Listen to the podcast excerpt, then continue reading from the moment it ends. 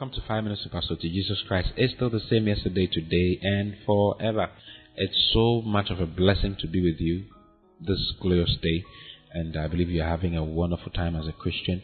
And I know that the Lord is opening your eyes some more to His Word, and is helping you to grow in the Lord on every side. Hallelujah! It's it's a great pleasure to be with you. I mean, I, I cannot overemphasize it, and I cannot stop talking about it. Thank you for receiving me into your home. I've heard of so many great testimonies that are happening, how healings are happening by virtue of the things that you're hearing, and how people are getting born again. I learned some people started speaking in tongues when they're listening to the, the messages concerning speaking in tongues, and I've received all your questions, and we are answering them. There are a lot of them, but we are answering all of them. Hallelujah. Very soon you get your answer. Don't worry about it at all. Praise the Lord. I'm still talking about principles for spiritual growth. Principle for spiritual growth. And I mentioned concerning learning to forget. You must learn to forget the past, your past challenges, your past mistakes, your past failures, what you had in the past. It's not the bread you had yesterday that you eat again today. God rains manna every single day, and you need new manna for every day. Hallelujah. You need His word every single day. You don't have to develop the know it all attitude. It's not good. It's not right. Okay? So, the next thing I want to talk about concerning your spiritual growth, what can help you and, and facilitate your spiritual growth as quickly in the Lord as possible, is to learn to forgive. Learn to forgive. Hallelujah. In Ephesians chapter 4, verse 31. He says, Let all bitterness and wrath and anger and clamor and evil speaking be put away from you with all malice. Amazing. He says, Let all bitterness. It means that there are some believers who have bitterness in their hearts, and wrath, anger, and clamor and evil speaking be put away from you with all malice, and be ye kind one to another, tender hearted, forgiving one another, even as God for Christ's sake has forgiven you.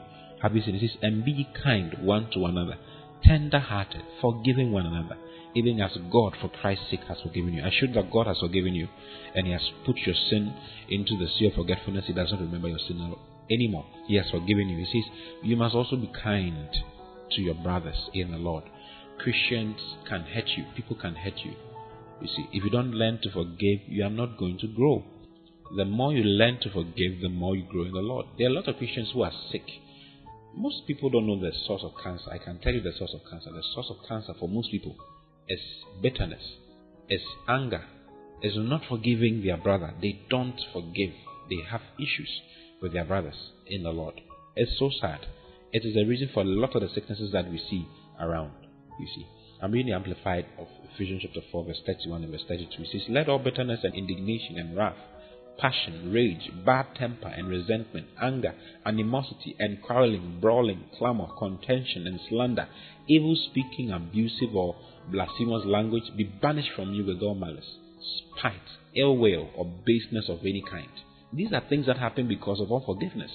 And become useful and helpful and kind to one another, tender hearted, compassionate. You must be compassionate to your brother and your sister in the Lord, understanding, loving hearted, forgiving one another, readily and willingly or freely. It is forgiving one another readily and freely. As God in Christ forgave you. If you believe that God has forgiven you, then you must forgive your brother.